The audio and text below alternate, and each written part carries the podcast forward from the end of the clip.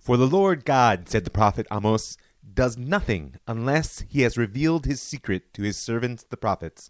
A lion has roared. Who will not fear? The Lord God has spoken. Who will not prophesy? Well, what more can I say to that? I'm Rav Mike Feuer, and this is the Jewish story. Season 6 Interlude A Modern Prophecy Challenge. And now for something completely different. It's come to my attention recently that many listeners to the Jewish story are unaware that I also indulge in biblical fantasy. And I don't just mean that on a personal perspective. I am the co author of the Age of Prophecy series. In the works, two books written, several more along the way. It's biblical fantasy. If you want, by the way, to taste my perspective on what imagination might look like when it's applied to spiritual practice, you can check out theageofprophecy.com. You can download one of the books. But what I want to do now is invite you to take the Prophecy Challenge. Go to that website, theageofprophecy.com, and you scroll down, you'll see the seven day self fulfilling prophecy challenge. It's an opportunity to engage some of the wisdom of the prophets in a way in which is actually practically applicable. A little bit of transformative Torah to aid your personal growth. And in order to make that even more appealing, I've invited my co author to join me with an interview. So here's some thoughts on the age of prophecy with Dave Mason.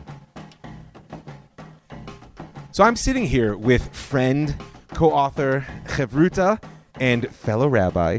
Dave Mason, and I'm super excited to have a conversation here in your beautiful home. Hi, Dave. Thanks for having me. Hey, Mike, thanks for coming by. I mean, truth be told, people should know it's not an uncommon sort of occurrence for us to be together on a Monday morning, but it isn't actually so often that we get a chance to sit down and really try to put our thoughts in a recorded form. I almost said pen to paper, but this is, of course, a digital medium. And so, what I would like to do is start off with a little bit of the backstory because, you know, when I look at the Age of Prophecy project, I know a lot about it. In fact, with the exception of your holy wife, I probably know more about the arc of formation than anyone but yourself. But I get the question all the time when people say to me, "Hey, there's this thing I heard. It's like the biblical Harry Potter.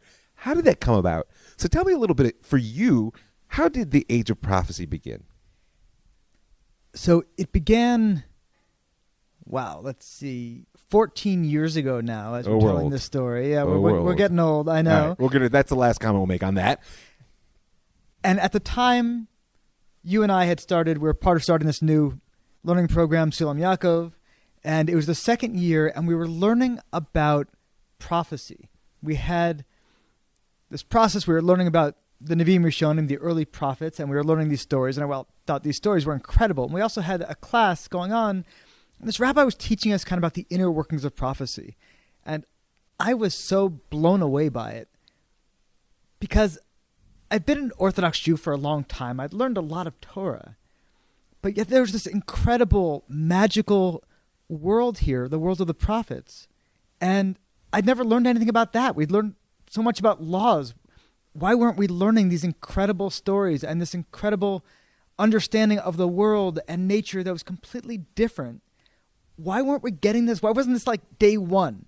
So first step was uh, kind of an exposure, meaning there's there's a very standard approach to religious education, which even though neither you nor I were born in the religious world, nonetheless, especially as those not born in the religious world, there's a certain fast tracking.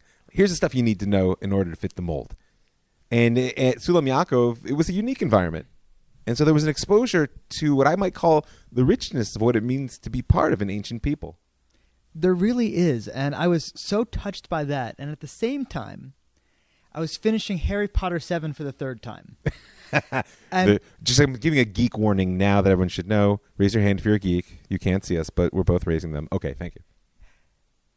so here I am reading Harry Potter 7 for the third time and learning all these things about prophecy. And suddenly this comes together in my mind. I, I had this thought if there was to be a real life Hogwarts, people would literally break down the doors to get in and learn what they had to teach. Well, the, the proof is that they've basically created a mock, and people like join the houses and stuff. I mean, you were way ahead of your time in that thinking.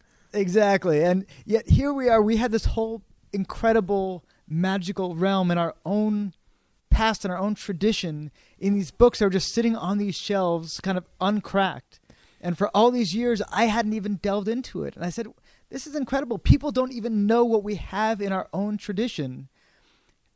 And I said, You know, somebody needs to write a Harry Potter type book set in this biblical world of the prophets and show the magic of the prophets and this whole deeper mystical worldview that they were part of. And being a business person, my first thought was, okay, who can I hire to accomplish this? I thought about it. I thought about different writers I knew. I thought about how I could put the project together and get the right person in charge in order to be taking this idea of mine and running with it. Project management. Project management, yeah, that was Which you're good at, More my forte. That was exactly. It was much more of my forte than writing. We'll get to that later. And at a certain point, I'm like, if I want to see this happen, I just have to figure it out. I just have to put pen to paper or fingers to keyboard and just start writing. And I started writing this book and didn't tell anybody about it. I didn't even tell my wife about it for quite a while. And I just started playing around and seeing what would come. And we'd be sitting in Sulam Yaakov, and I'd ask the most random questions to people when I needed to know something. I'd ask, remember one day asking, I think David Swidler, a question about Ugaritic mythology, which is just a very, very I, I do want to say there was probably never a better environment in Jerusalem where one could ask almost anything within the realm of propriety and get a legitimate answer, or at least something amusing. Absolutely. And, and I got like a straight answer to my question, and nobody ever said, huh, Dave, why do you want to know that? I mean, I have to say now that that once you dragged me into the project, it took me what two years to even ask why it was you were interested in learning the Rambam's perspective on prophecy, or why it was these particular chapters in in the in the in the you know works of the prophets were a focus, or why. In, in a certain point, it just never connected for me. So let's not be too surprised. so here I am writing this book, and eventually I told my wife about this. We were actually having dinner in Ain Kerem, and we started walking home looking to, to take to catch a bus, and the bus didn't come, and we just started walking. And I remember sharing this with my wife, and we just decided to walk the entire distance back home. It was like an hour and a half, two hour walk, and I just a like nice walk. explained what was going on with this book, and she was just like in complete shock. The next person I told about it was actually you. So we'll get there in a second. But I want to make sure that that uh, because I'm, I'm interested in the process here, even though I've been part of it since almost the beginning.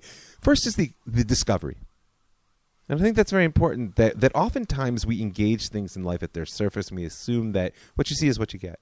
But particularly as children of an ancient tradition, which I do dare say that we are, right? That it's always worth it to dig, and when you get that first exposure, to recognize there's a richness often to the things we have that even though we have them, we don't know. But the second, and to me even more important element, was a determination to do something about it.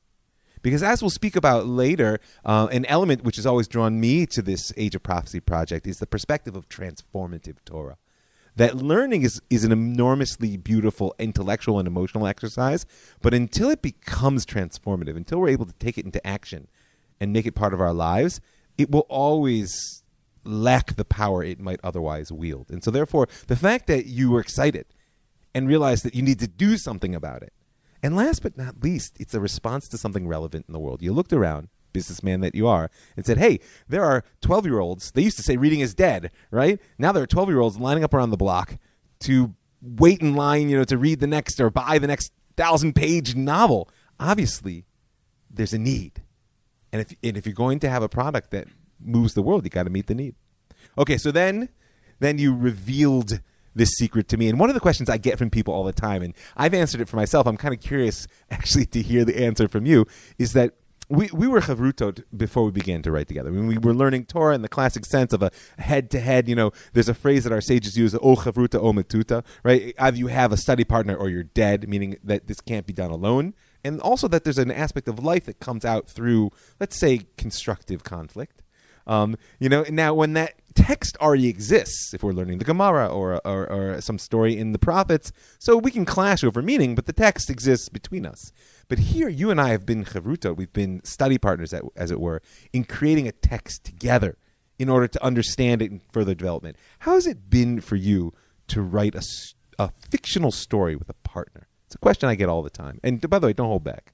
So it's a question I get all the all the time because I've written four novels now, all of them with partners, two with you, and two with my wife Hannah. And I love the process. I really like having a second person there with me in the process. I've always kind of felt my strongest skill as a writer is that I'm a problem solver. Mm-hmm. That I like finding when I get stuck in a corner and don't really know what to do from here. That's usually when the most creative scenes, the most creative solutions come about. I got a memory I want to share with you. Okay. You're, you're going to remember we were sitting in the Golan when you guys had moved up to the Golan. Wow, we have been at this for quite some time, haven't we? Oh yeah. Um, so we're, we're sitting in a, in a Beit Midrash in a small shul in um, in Yonatan, and we had a problem with our narrative. At a certain point, you got this glow on your face. You said, "I think we have to kill Shimon." you remember that experience, right? Shimon was a character in the novel. If you haven't read the land of the Lamp of Darkness, hit pause, go buy the book, and read it, and then come back and finish. But Spoiler alert: Shimon dies. yeah, I guess at this point I might have ruined part of the story for you, but it's not. Well, actually, it's fairly crucial. Oops. Anyway, moving on. So, but th- that was a powerful experience for me. In what you're speaking about is a, a problem solver. Is that I often felt like um, we're just charging ahead into the unknown. One of the things that one of the things I read by a writer that moved me the most is that we're both Tolkien fans. In fact, people should know that there's an ongoing Havruta argument here over whether the book should be more like Tolkien or more like Harry Potter. I believe in the end that I won, but that, that practically speaking, that you've driven the bus. That ideally it should be like Tolkien, but since nobody reads books like that so much anymore, we're going to go for the Harry Potter piece. I am so not re-engaging in this argument on this podcast. I was trying to bait you. Anyway, one of my favorite memories is he says that there's a moment at which, when uh, in the Fellowship of the Ring, in the early parts of the book, where where the hobbits get to the to the inn in Bree and they meet Strider, who's going to be, if you know the story like so much, the king, etc. That if it's a spoiler, then tough luck. Um, but Tolkien writes that when the hobbits got there and met Strider, he had no more idea who he was than they did. That it was this incredible adventure of charging into a world. Has it been like that for you? 100%. To me, entering into the world of the prophets was not just a process of, oh, hey, there are people out there I want to teach about this realm. It's been a real journey of exploration and self reflection because ultimately that's who the prophets were. They were people who went off into the wilderness and they connected with themselves and they worked on themselves and they were able to connect to the world around them and to God. But it's we say that every single prophet trained to get prophecy, that it's always been a process of growth and exploration and understanding. And for me, it's not like I was just recording some stories that I'd written about it, but people didn't know. It was it was a process of learning and exploring and saying, what was this realm about? What was the life like? What did it mean to get taken from a normal world and brought into this mystical world of the prophets? What changes did people go through when they approached that? It it raised more questions than it answered, and it led me on this whole incredible journey that I've been extremely grateful to be on. So then to come back to the question that I started with, on that journey, how was it for you and, and what did it add or or detract to have a partner? So to me, I just absolutely love this idea of like being stuck and not knowing where to go and having somebody that you're just going back and forth with and back and forth and talking. We've had some real arguments. Finding we've had some real arguments, and to me, it's just absolutely it's it's a great process. It's a the way we, it would often work. So every single book I've ever been part of, I've done the initial drafts on, both with you and with my wife Hannah, and I'd write them and then I'd pass them on, and I'd put them aside. I like a gap of time in between drafts, and I'm not the type of writer who can write a draft and then make some a few edits and then publish. And I write draft after draft after draft after It's, draft. it's true, people. And so to write a draft and then pass it on and hear reflections and hear somebody else say to me, okay, wow, this part really worked. This part didn't here. What do we do about that? And I was never that raise nice. issues. Um, I think for the podcast we can claim you were. and then to be going back and forth and struggling and talking things out, and I feel like that's what really sparks my my creativity. Sitting alone with a laptop just doesn't get me there the same way. In fact, I, I just saw a picture from like six years ago that we were six years. No, sorry, it was in Ecuador. It was like three years ago. We were working on the book, The Cash Machine, that my wife and I were writing together. Mm-hmm. And we were in Ecuador, the three of us, my wife and myself, my wife and my son, and we were going on this hike, and we got lost. And we were just wandering around this mountain, not sure where this path was and how we were supposed to get back to it. And we started talking about the cash machine and the fact that we didn't really know how it ended. And at the time, my my son, who was I don't know, maybe 14 at the time, he actually came up with the with the solution with the ending that we needed for the book. But just the three of us going on a hike and discussing this book and the ending and where we were stuck and just talking about it for hours until we had worked out what an ending should be like. I remember that with the Key of Rain, book two of the Age of Prophecy series. Sure, I remember how too. I was really stuck with a challenge in that I felt that the scenes that are in the biblical narrative are so powerful, and we made it very plausible that our main character be there to witness all of these scenes. We did a good job in constructing that, but we had a bit too much of a fly on the wall experience of somebody outside watching these incredible things unfold. But you don't really want that. You want your protagonist to be the mover, the shaker. You want the, them to be the person who's actually moving things forward For it to be his story. to be his story. And so how are we able to take that and make it his story? How are we able to get to the the big ending culmination having him just witness it and not really be part of it? That didn't work. But the scene was so spectacular as it was. What did we do about that? And then we realized that wait a second. There's another scene in this book. That wasn't the culmination. There's another scene coming up. And what we came up with that day just completely shifted for me the entire narrative. Don't ruin it for people. I'm not going to ruin it like you did with the first book. Yeah, I'm just gonna. it's okay. The the Shimon part is only a, only a side thing. But the solution we came up with came from a place of saying, "There's something here that is not working. What do we need? How do we get out of this?" And it was just hours of debate that got us there. So it's beautiful. There's a powerful image here, first of all, that um, working with a partner allows a, a much more profound holding of the question. Because when you're working alone, try to create a narrative, something I do all the time in the Jewish story. At a certain point, like, I got to finish this story. If I'm going to publish it, there's got to be the next step. Whereas with you working with a partner, you can just come with the question saying, I don't know where this is going. And you can sort of bat it back and forth. On a deeper level, there's a classic image that the sages share um, about Moshe and Aaron. Right? Who there's never been two greater prophets, but we could put Elijah up there, maybe two. Um, but uh, but you know they say that um, in the beginning in Egypt, even before Sinai, but when Moshe was really coming into his own as a prophet, that each of them would say, "You speak, no, you speak, no, you speak," back and forth, and dibur yatzam mi- uh, right? That, that that the divine speech actually came out from between the two of them that there's some aspect of revelation of of the prophetic of being able to grasp a world which is larger than us which on some level is really what prophecy is about right? Right? That has to come through interaction because otherwise we're all stuck inside our own little world. So on that note, I want to pivot toward what I see to be one of the more important sort of big picture pieces of of uh, what what you're doing, what we're doing together, which is trying to bring fantasy and imagination back into the mainstream of religious education.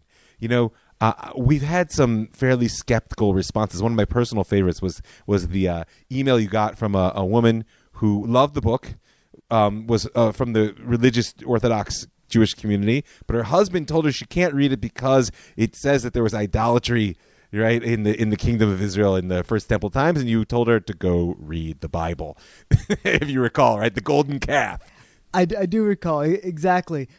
This was actually somebody I'd given the book to before it even came out, and somebody I, I knew well. And she was so disturbed to see them bowing down to the golden calf. They knew about the golden calf. The golden calf happened in the desert, and Moses Right. came down from the mountain, and Moses destroyed the golden calf. And now you have the Israelites bowing down to the golden calf. when they already have a kingdom in the When- land of Israel Yeah, why were you interjecting that? That seems so inappropriate. Why did you want to go bring back that golden calf idea? We thought you were trying to teach, you know, about the biblical times. Why do you have to go reintroduce the golden calf and pretend the Israelites re, re uh, created the golden calf? And exactly, I told her to go and read it. And for anybody listening, there were actually three golden calves created throughout Jewish history. The famous one lasted a mere number of hours, but there were two but it ended dramatically Yes, very, very, very famous, very famous scene. But there were two more created in the kingdom of Israel. So a bit of historical context. Everybody knows King David and his son was King Solomon. Really, we think of that this incredible kingdom they had, but the kingdom didn't last be, beyond them. King Solomon's son lost the kingdom, and the United Kingdom split into 10 tribes and two tribes. And the 10 tribes had most of the populace and most of the power, but what they didn't have was Jerusalem. And they didn't have the temple. And so the new king of the northern kingdom says, What am I going to do? Because if I let the people go to the temple, as they're supposed to do three times a year, then everybody's going to go down there. And there's a rule that says only a king from the house of David can sit in the temple. So everyone is going to go be standing around and see one person sitting in a kingly manner, and they're going to say, That's That what a real king looks like. This other guy with us, who's also fraud. standing, you know, he just doesn't stack up. We should be giving our allegiance to the one who is the real king. And so he thinks to himself, okay, what do I do about this?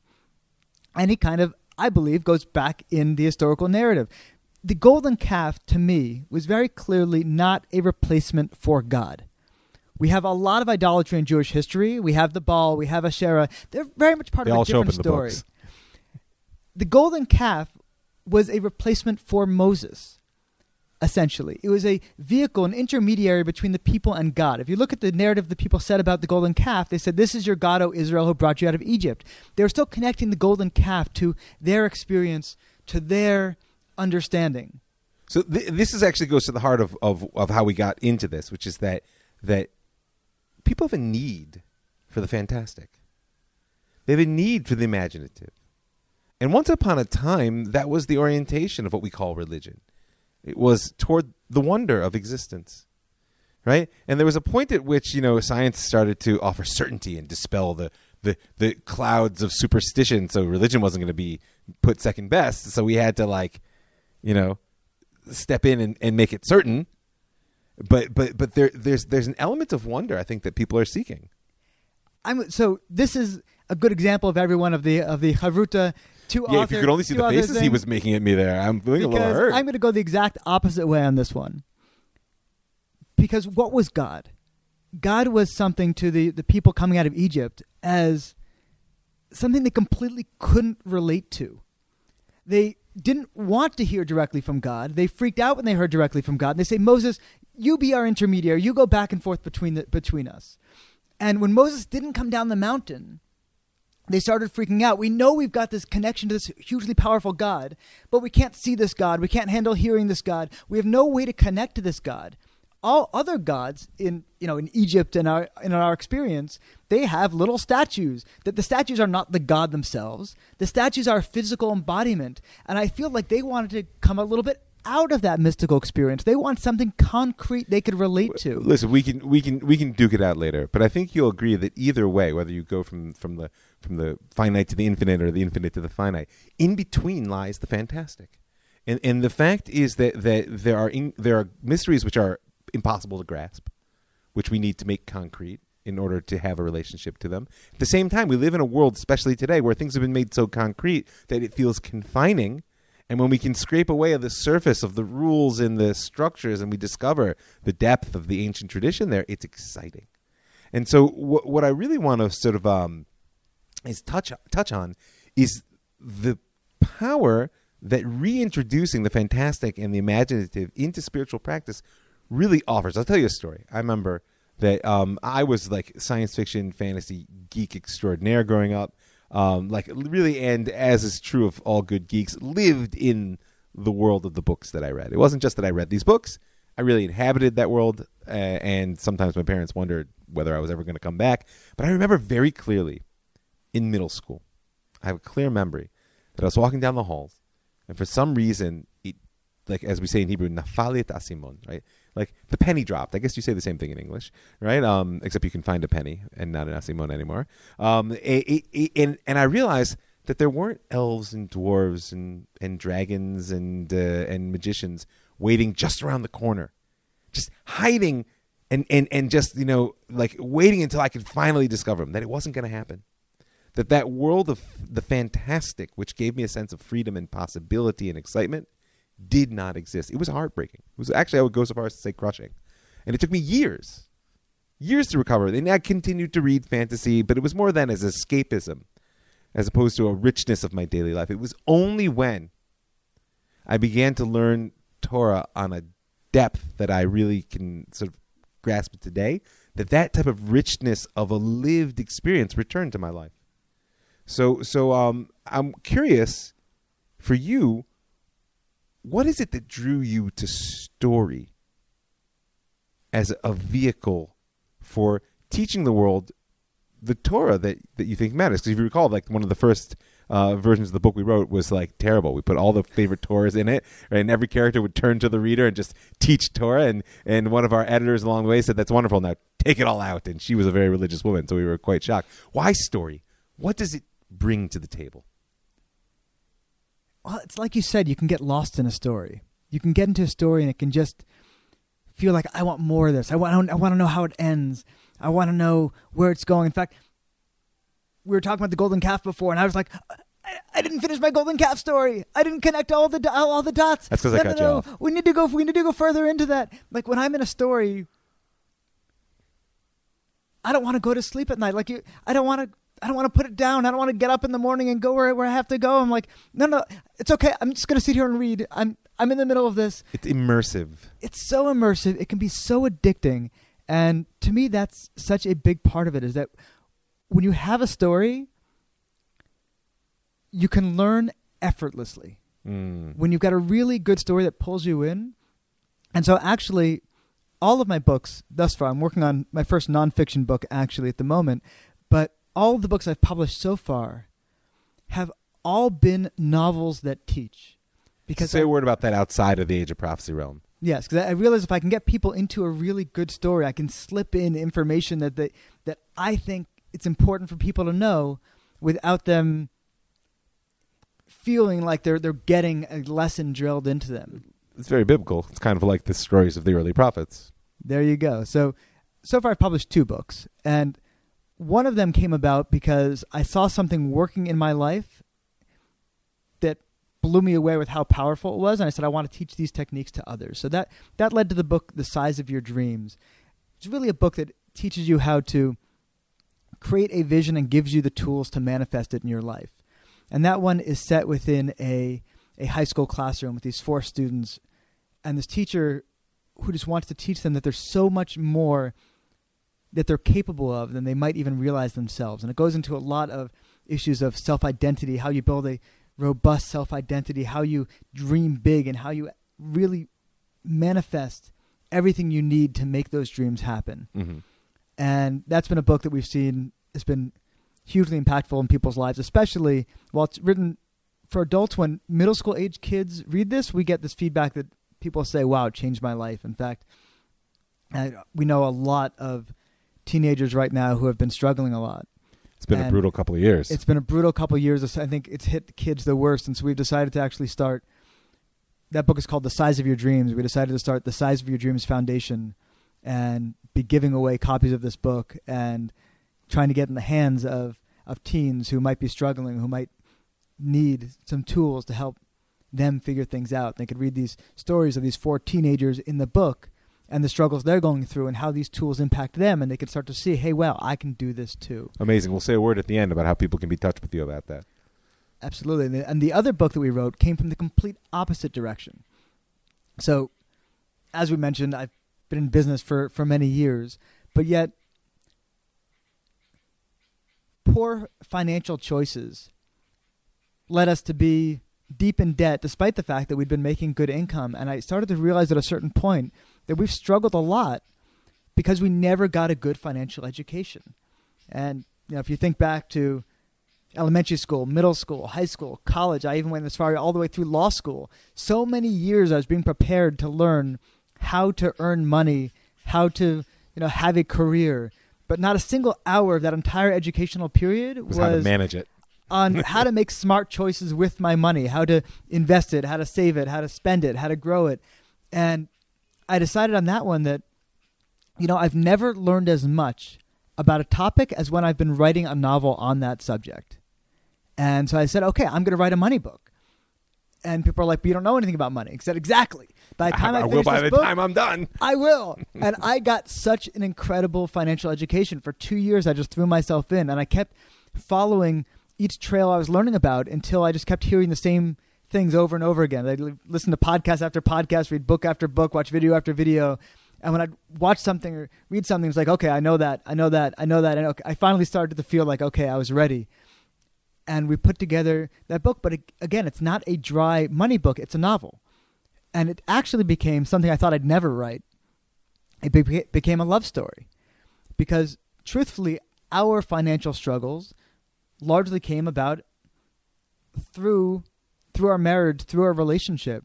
And this is something we've started doing. We've started having young couples in our community over for, for dinner right when they get married and talk to them about money because money is it's one of the top causes of divorce. It's one of the top causes of marital strife. And I used to think that meant lack of money, but really it means when two people are on different pages about money, they've got different beliefs around money.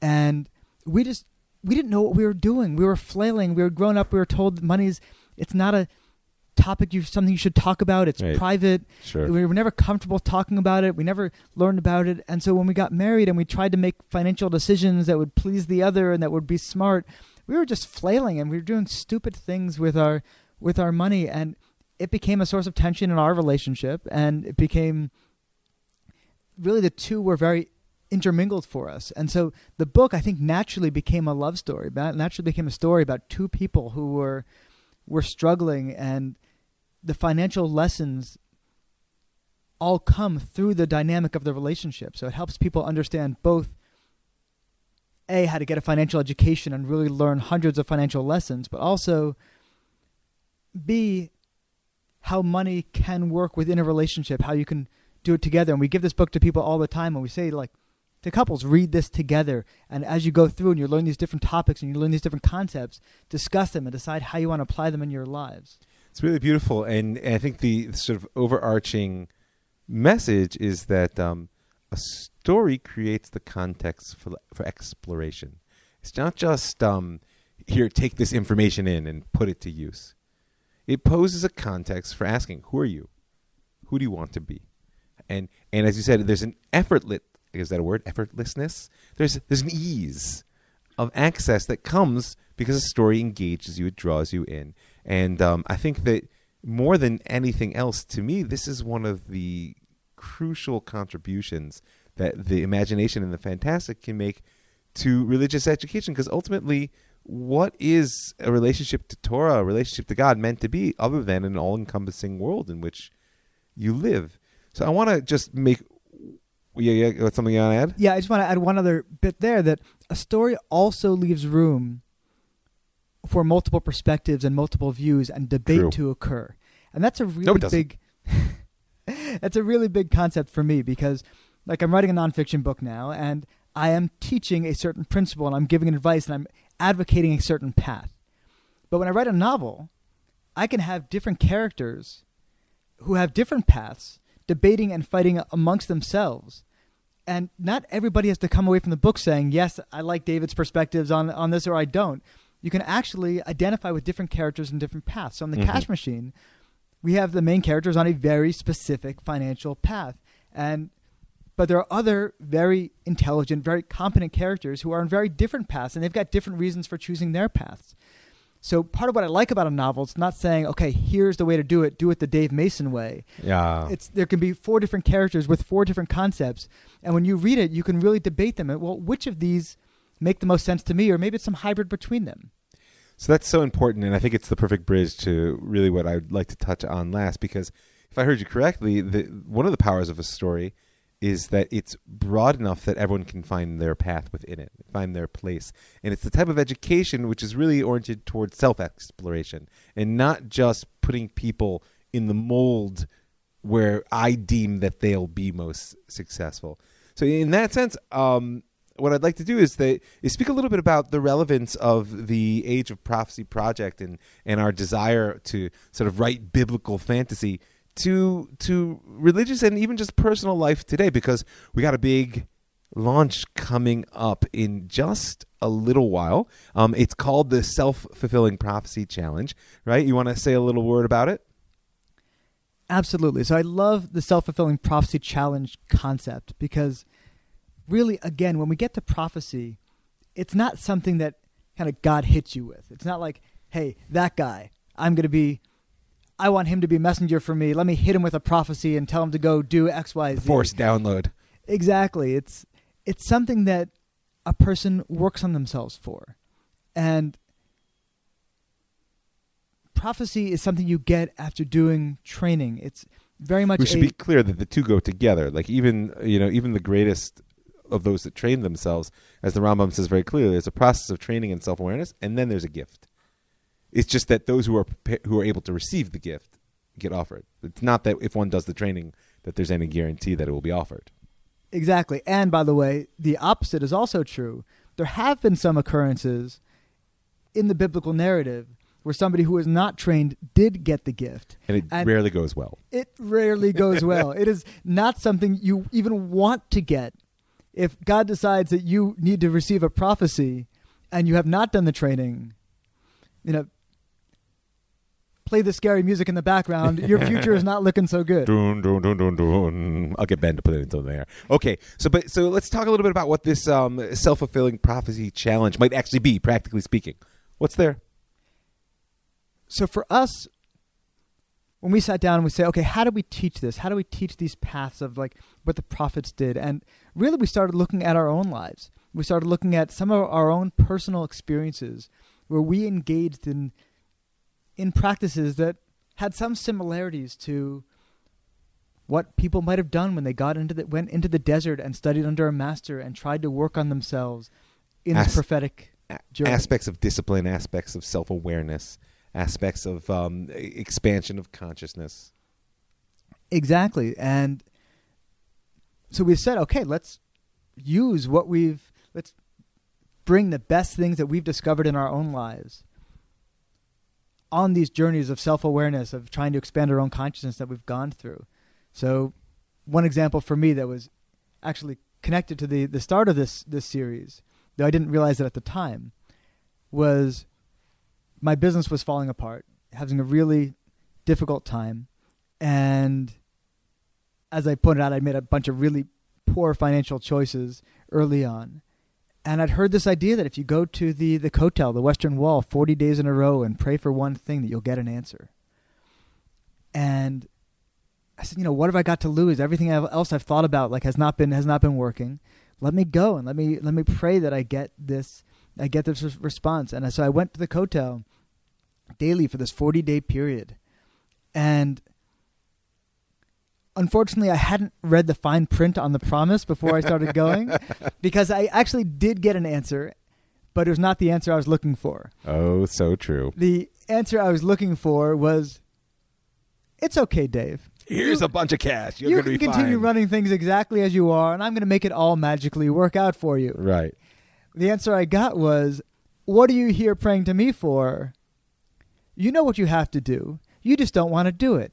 You've got to fire people. You've got to close your office. You've got to shut down things that are not profitable. You've got to tighten your belt. You've got to stop looking at your business as a way of giving charity to the world. And as in turn, it's not a nonprofit. You need to actually make some hard decisions and only spend money that you have coming in, not money that you hope I will magically give you. And you need to do things, and it's going to be embarrassing and it's going to be hard This is God as Father. and you need to do it anyway. And that was a difficult understanding to come to, but it came to while I was doing these 40 days. And I didn't ever connect it to my 40 days at the Kotel until a long time later. But it was also during those 40 days that I came up with this concept of writing the Age of Prophecy series, that I had that whole understanding is hey, why isn't there a book about the prophets that is written like a Harry Potter type book that can really people can throw themselves into and learn about this incredible world about prophecy. And so I was really I did get that second answer. I did get that yes, here is something that can be a vehicle of blessing for you as well. So they both came from that 40-day process of seeking. So this is an example of what we're really trying to give through the the self fulfilling prophecy challenge. It's a set of practices together with guiding questions and some sources to learn, right? That will allow you to take the first steps, as it were, down the path of the prophets, if not the path of prophecy. We're not making any money back guarantees about receiving divine revelation. But what I would say is a commitment that I believe that both of us would stand firmly behind is that anyone who engages with serious intent in the types of practices we're offering will find that they are a different person to some degree when they're finished. You think that's a fair statement? Yes, and for that we will give a money back guarantee. That area So- well, yeah, you can go on there, and and and if people who want to access, it, it's going to come together with some uh, sort of higher end content, which I will leave unrevealed for now. You have to go to the website and and click to find out. People want to access it. Where should they go? They should go to theageofprophecy.com. And theageofprophecy.com, they can download a free copy, by the way, of The Lamp of Darkness, of the first book of the Age of Prophecy. And they can also learn about the Self Fulfilling Prophecy Challenge. And if folks actually wanted to get the other books you mentioned, where should they go for those? They can go to davemasonauthor.com, and you can find out about all of my books on that website. So we're making a clear call, folks. If you're interested in accessing wisdom of the prophets, the type of transformative Torah that I hope you've tasted here on the Jewish story, but in a more focused and practical fashion that comes out of the type of project that Dave and I have been working on, go to theageofprophecy.com. You'll see the link for the self fulfilling prophecy challenge. We're looking to build momentum. And if you want to see real change in your life, I highly recommend that this is the place to go. So, Dave, I want to thank you for taking time to have a little chat with me on the record as opposed to our usual off the record discussions. Um, I also want to thank, as long as I'm at it, all the folks that give their hard earned money, make this show happen, keep it free, widely available. I want to call on you to join them right now. It is time to put your money where your ears are, people. Go to jewishstory.co. There's a button in the upper right hand corner that says be a patron. You can click on that to give a little bit of per podcast support or be in touch. Rav Mike Feuer at gmail.com. You can find me on Facebook, Rav Mike Feuer. Happy to share with you the details of how you can dedicate a show. I'm also happy to hear your feedback thoughts on where we're headed for season six. As you know by now, I'm never quite sure where things are headed in this story. I want to thank the Land of Israel Network. That's thelandofisrael.com. They're building a center for global transcendence in the heart of Judea. I want to thank the Pardes Institute, P-A-R-D-S.org.il, for throwing the doors of the Beit Midrash open as wide as possible. And I want to thank you for listening. I'm Rav Mike Feuer, and this is The Jewish Story.